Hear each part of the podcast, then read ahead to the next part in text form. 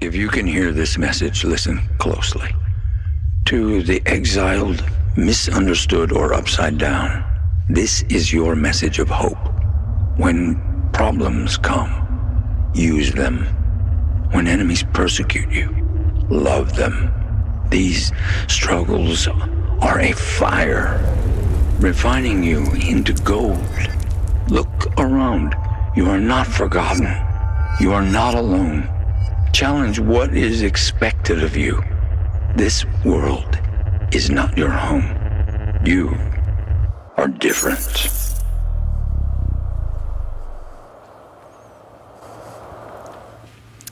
The uh, forests of Siberia are notoriously scarcely populated. So you can imagine maybe uh, the shock of suddenly hearing the whir of chopper blades as they hover low over the forest. Now, imagine how much more perplexing that thought is if the year is 1978 and you have no idea that such a thing as a helicopter even exists. You would have no idea what to make of this strange thing flying through the sky. But 1978, there's a team of geologists flying low over the Siberian forest, and they are scanning uh, the mountainside looking for a place where they could drill test holes for oil. So they're looking for specific geographical features that might indicate that it would be a good spot to test drill. And as they're flying low over the, the mountainside, 150 miles from the nearest settlement, and that's 150 miles from the nearest settlement of any size, let alone a significant community. I mean, middle of nowhere. As they're scanning the hillsides, they spot this crudely built structure. We actually have a picture of it. Kind of built back into the hillside. And at first, it almost looks like a conglomeration of trees that maybe fell down, but they look to know it's unmistakably a dwelling.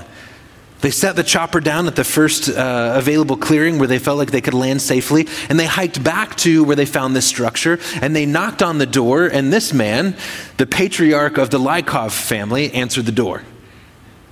Middle of nowhere, and he responds to this team of geologists. He says, Well, you've made it this far, you might as well come in.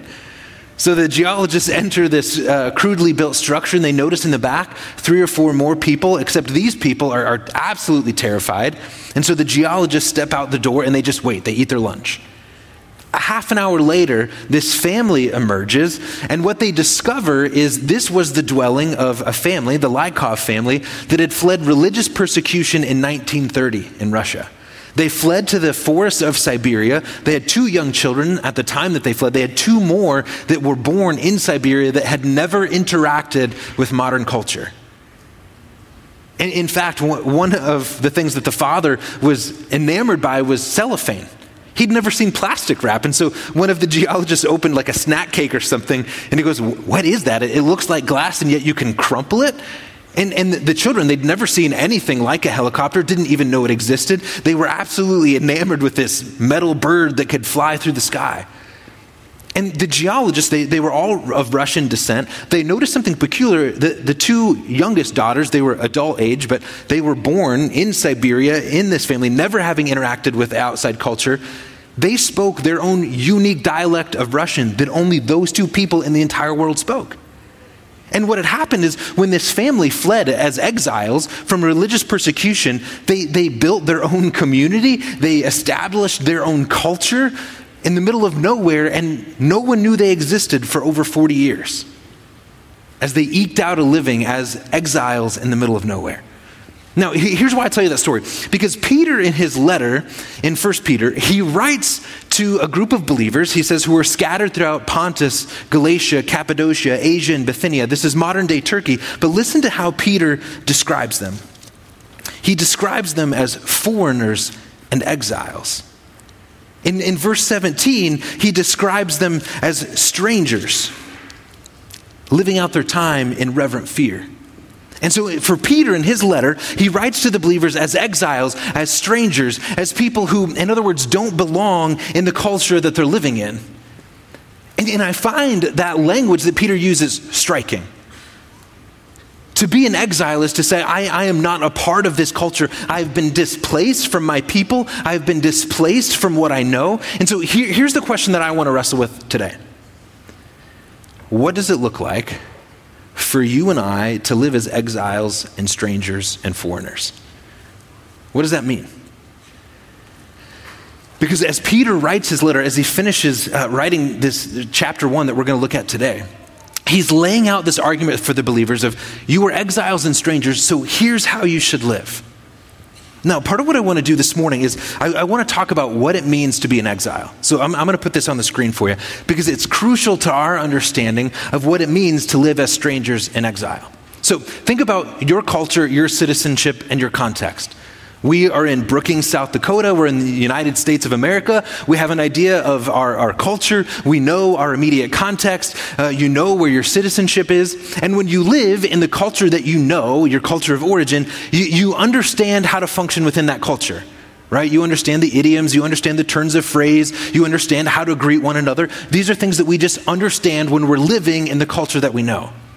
Now, what happens with exiles is there's something that takes place that, that moves them out of the, the culture that they know. And, and, as exiles, they're forced into a new context and a new culture. This is what happened with the Lykov family. They were forced from uh, the community and the context they lived in, and they settled in Siberia, and they essentially they established their own culture. But often, as an exile, you were pushed into a new culture and a new context and a new community. Now, what happens is, uh, if we could put that back up, is exiles bring their culture to a new context. So, as an exile, you're pushed out of your home, you enter a new context in a new community, but as an exile, you don't leave your culture behind. You bring your culture with you, and the challenge is, as an exile, you know your culture of origin, and now you have to figure out how do I live and function in this new culture that feels foreign to me? Here's why I tell you this. Here's what I think it means for us to live as exiles and strangers. To live as exiles and strangers is to live out the culture of heaven in the context of our current communities. See, when Peter describes them as exiles and strangers and foreigners, he's not telling them, don't care about your current context. He's not telling them, don't care about the culture that you're living in. And sometimes we take this language of our citizenship is in heaven, we're foreigners and strangers, and we take that to mean, well, I don't belong here, I'm going somewhere else, I can't wait to get there, so I'm not too worried about what's happening here. But Peter's going, no, no, no. As exiles and strangers, you belong and are living to the culture and the principles of heaven. So live the culture of the kingdom in your current context and community. Live in a transformative way that models a new way of living and being in the world for people. Now, the challenge is as exiles in a new culture, in a new community, there's questions that we wrestle with. And I, think for Peter, he outlines these three questions. As you read the whole letter of 1 Peter, you'll notice these themes emerge.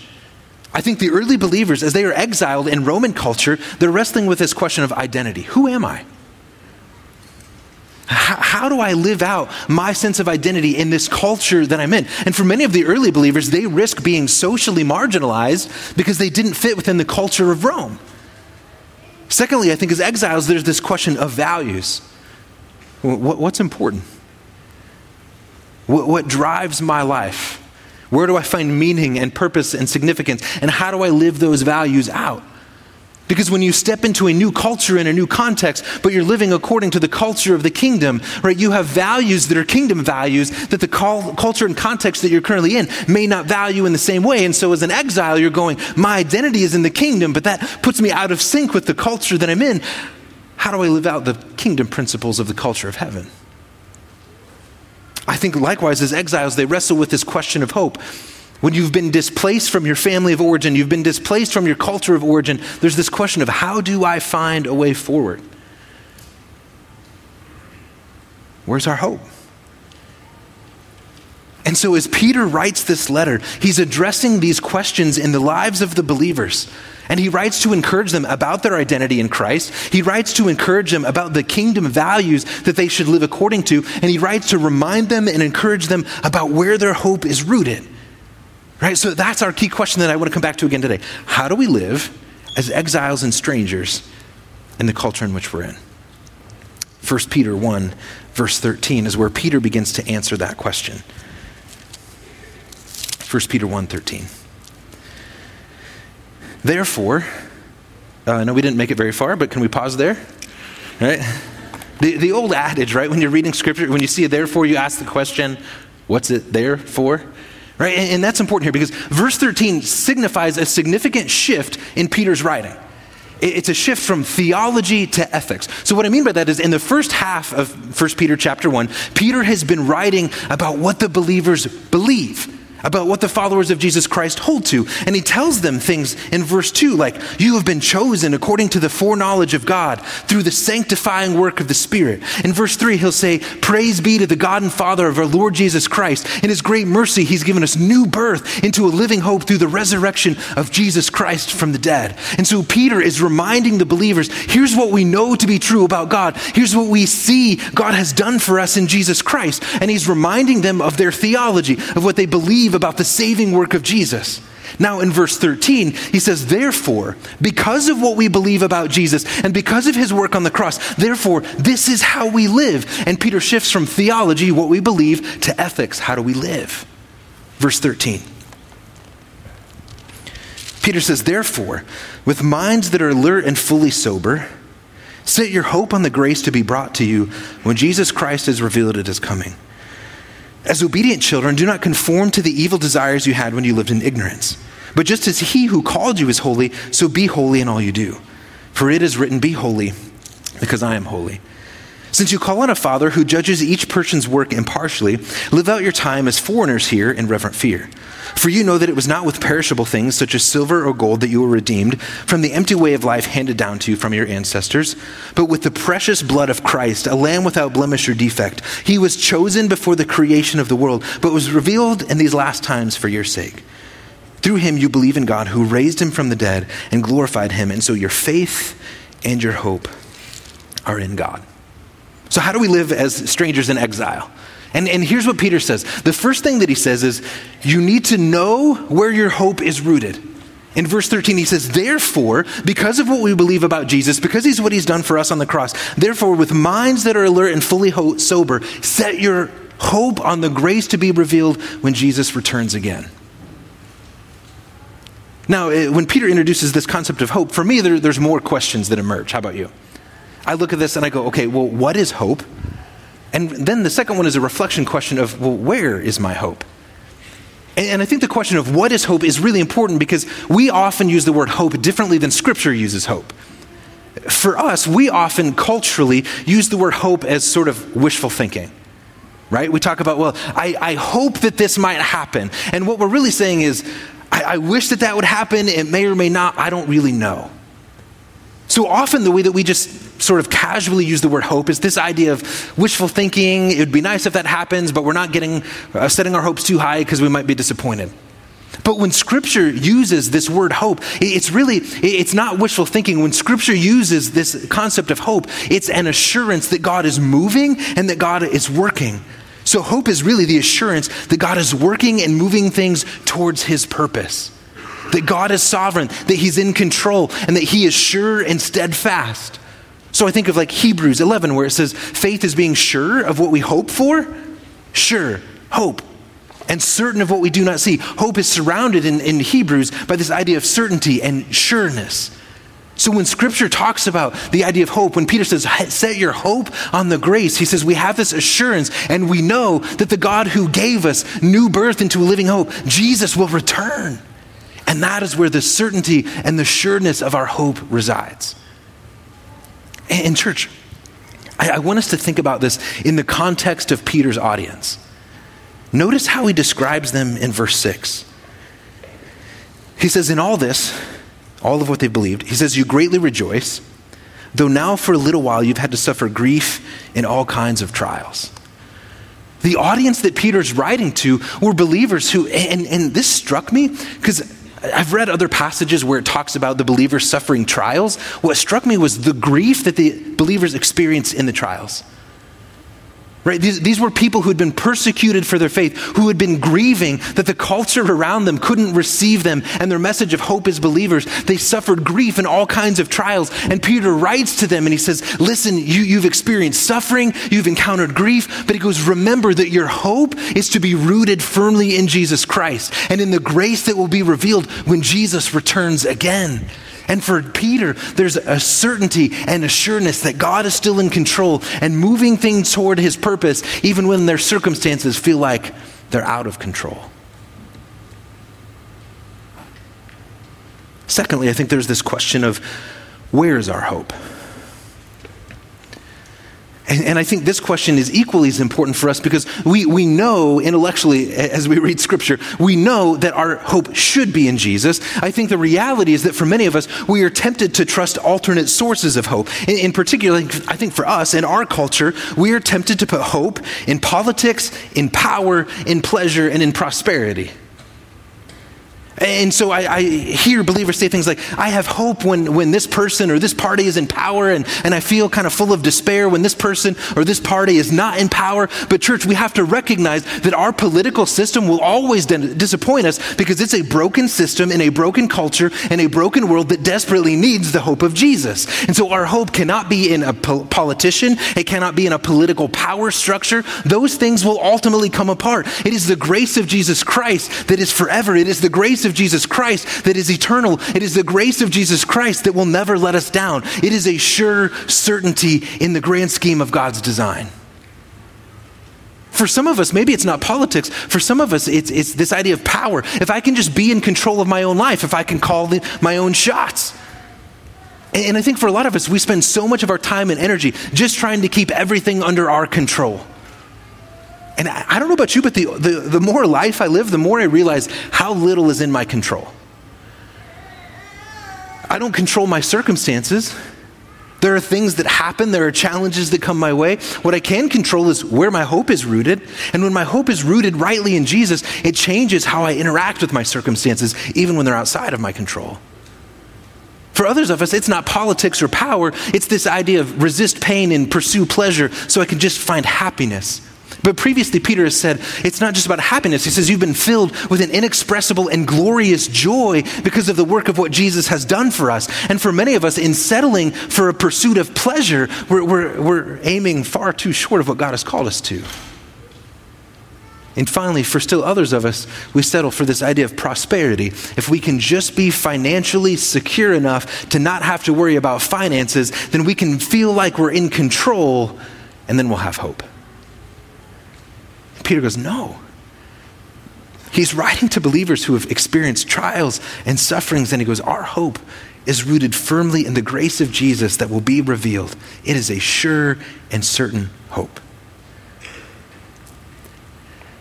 Now, why does this question of where hope is rooted matter so much? I think it's this idea that focus impacts our trajectory.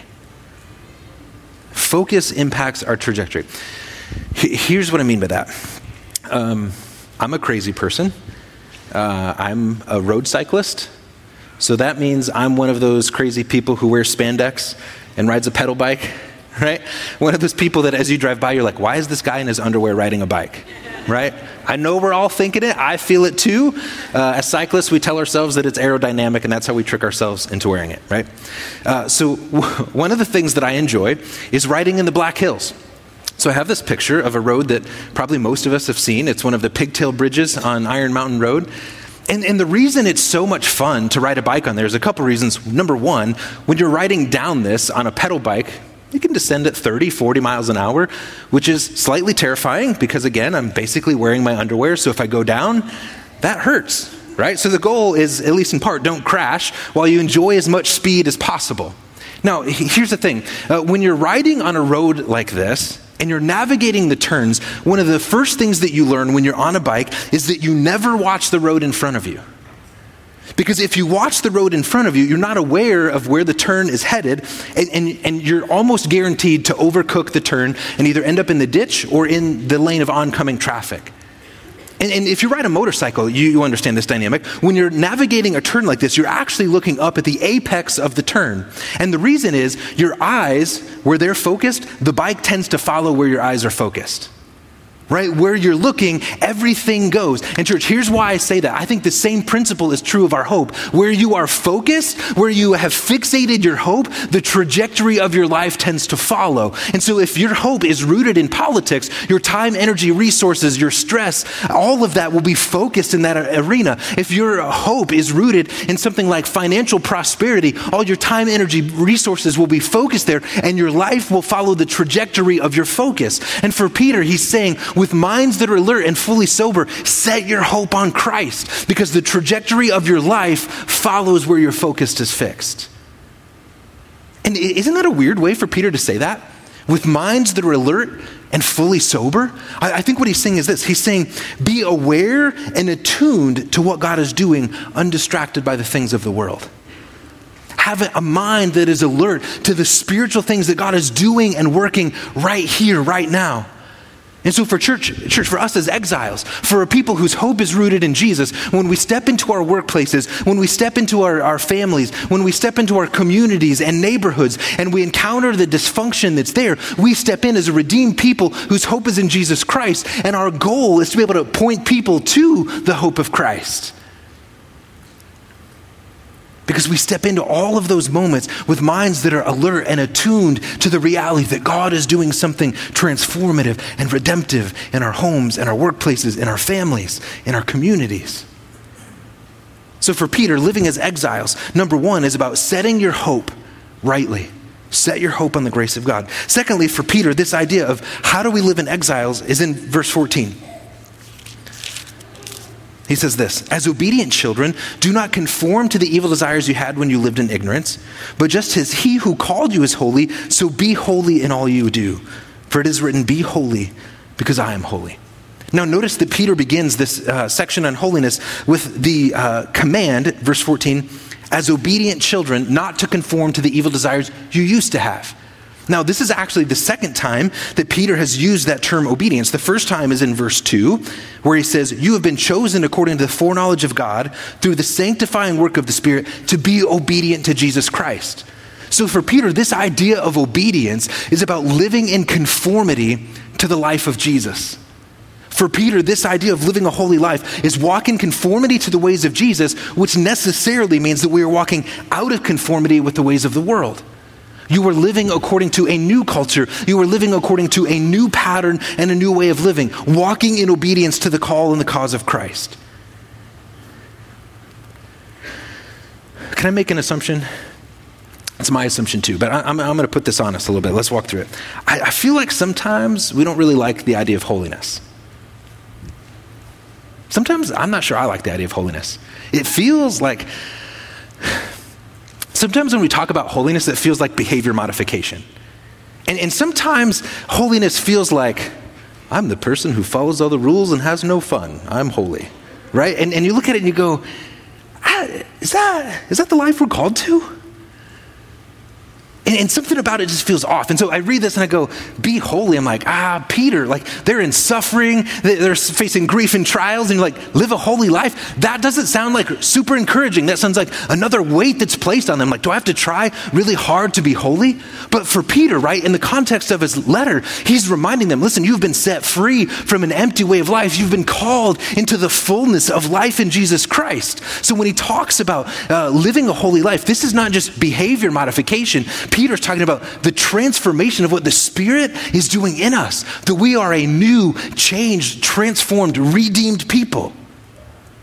When we talk about living a holy life, holiness is really about being set apart in worship and service to God and living like Jesus.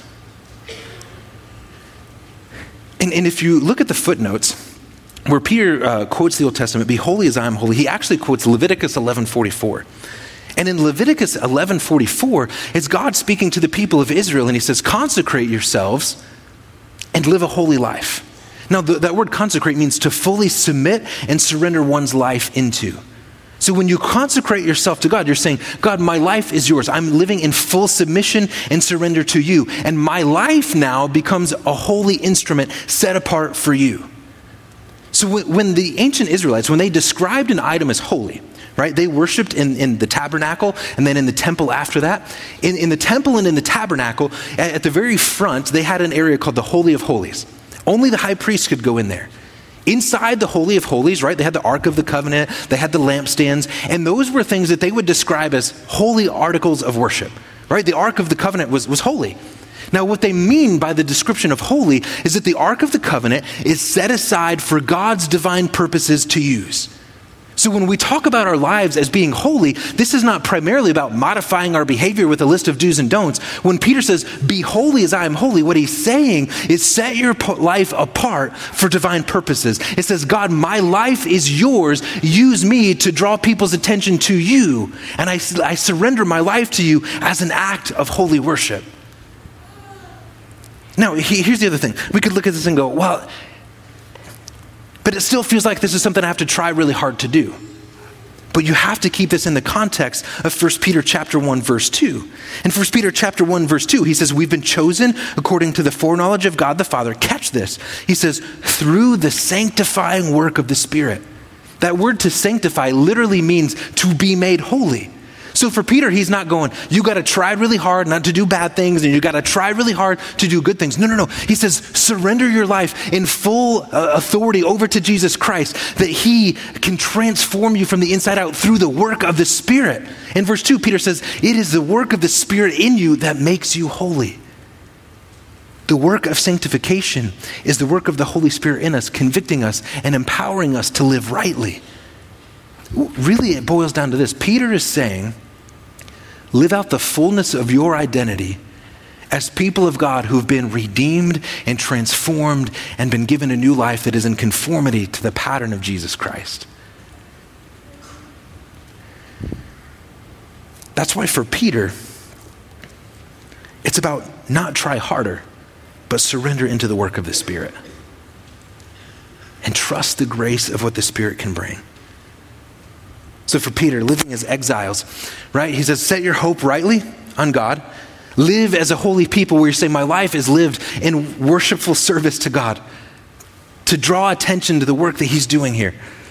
Finally, Peter says this in verse 17 Since you call on a father who judges each person's work impartially, live out your time as foreigners here in reverent fear. And this is the one, man, I wrestled with all week. I looked at it and I go, why does Peter end with this idea of fearing God? And, and I think for Peter, this idea of fear of God, this isn't an anxious dread of like, oh, I'm terrified of what God might do to me. Notice there's a relational closeness. He says, You call on a father Right? But this Father also is a judge in your life. But, church, as believers, we don't fear the judgment of God because we have the blood of Christ that covers us, that makes us righteousness, that makes us righteous. But for Peter, this is about recognizing the seriousness of the sacrifice of what Jesus has done for us. I, I think for some of us, we resist living a holy life. The Spirit will bring conviction about some things that we need to address. There's, uh, you know, maybe it's uh, turning in false reimbursement reports. Uh, you know, I turn in my receipts, but sure, I put gas on the company credit card. I also bought a, you know, Casey's breakfast pizza and I bought a 20 ounce Coke, and I just didn't turn in the itemized receipt, not a big deal. Everybody does it, it's company culture. Is it right? You know, I've got this uh, porn addiction nobody really knows about, it's kind of hidden. I kind of I kind of sense the Spirit saying this has got to go, but I'm not ready to address it. Sometimes I, I, you know, I lie to my spouse. She doesn't really know. He doesn't really. It doesn't, doesn't really affect them. It's not a big deal. And yet you sense the conviction of the Spirit. And we know there's these things that we need to deal with, but we, we're not ready to sort of give those things up. And then for part of us, there's this thought process that go, I mean, God is gracious. I can continue to live in sin, and God will continue to just bring forgiveness, right? God is gracious. But listen to what Peter says. He says, You call on a father who judges each person's work impartially. Live out your time as reverent and as foreigners in reverent fear. Why? He says, For you know that it was not with perishable things, such as silver or gold, that you were redeemed from the empty way of life handed down to you, but with the precious blood of Jesus Christ, a lamb without blemish or defect. Right? What Peter's saying is, don't take the sacrifice of Jesus flippantly. Don't take the sacrifice of Jesus less serious than it actually is. That the God of all creation, when he sees our sin, when he sees those things that are done done in private and quiet and secret, the things that nobody else knows about, but the things that we know we need to be free from, and we rationalize it and we justify it. God says, No, I redeemed you. I bought you back from an empty way of life. Don't treat the sacrifice of Jesus as something to be taken lightly. He didn't buy you back with gold and silver. He says, No, that's perishable. This was the blood of the very Son of the God of the universe that was shed for us. And Peter goes, Don't take that lightly. Live a holy life. Because God redeemed you, verse 18, from an empty way of living. And for too many of us, we want to go back to empty ways of living. And, and God's going, No, I redeemed you from that.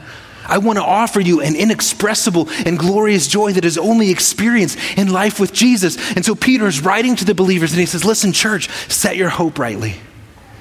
Live a holy life empowered by the Spirit and live in awe of what God has done for us. So there, there's the 20 minute, not 20 minute, 20 second elevator summary of all this. Living as foreigners and strangers in exile is this with your hope fully on Jesus, live as a holy people in awe of what God has done for us in Christ.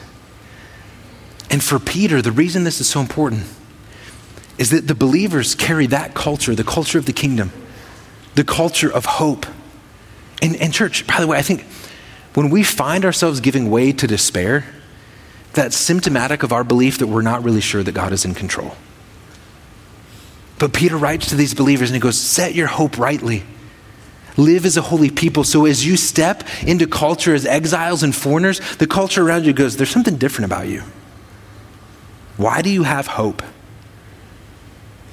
Inflation is high, there's global conflict. We just went through a global pandemic. Why do you have hope? I, I watch the way that you function differently. You, you function differently than other people. And they begin to notice the distinctiveness of a holy life that looks so out of place in a culture that doesn't value the things of holiness. And for Peter, that's it, right? It's that for us as exiles and strangers, living in awe of what God has done for us, living out a holy life and being rooted in hope, we begin to have a transformative impact on the communities that we're part of. So here's some reflection questions that I want to leave us with. First is this where is your hope? Is it in Jesus? Is it in politics, power, pleasure, prosperity?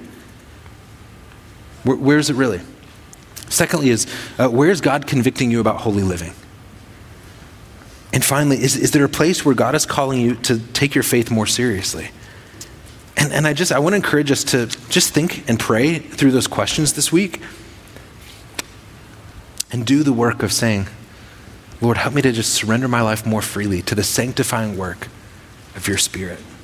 Would you pray with me? Heavenly Father, we thank you for the truth of your word. And God, I thank you for this uh, really uh, encouraging letter of Peter. That he writes to believers who are, are, living at a time and a place where they feel out of sync with the, the culture around them. And Peter reminds the believers to root their hope deeply in you, to live differently in, in their identity as holy people, called out ones, set apart in service for you.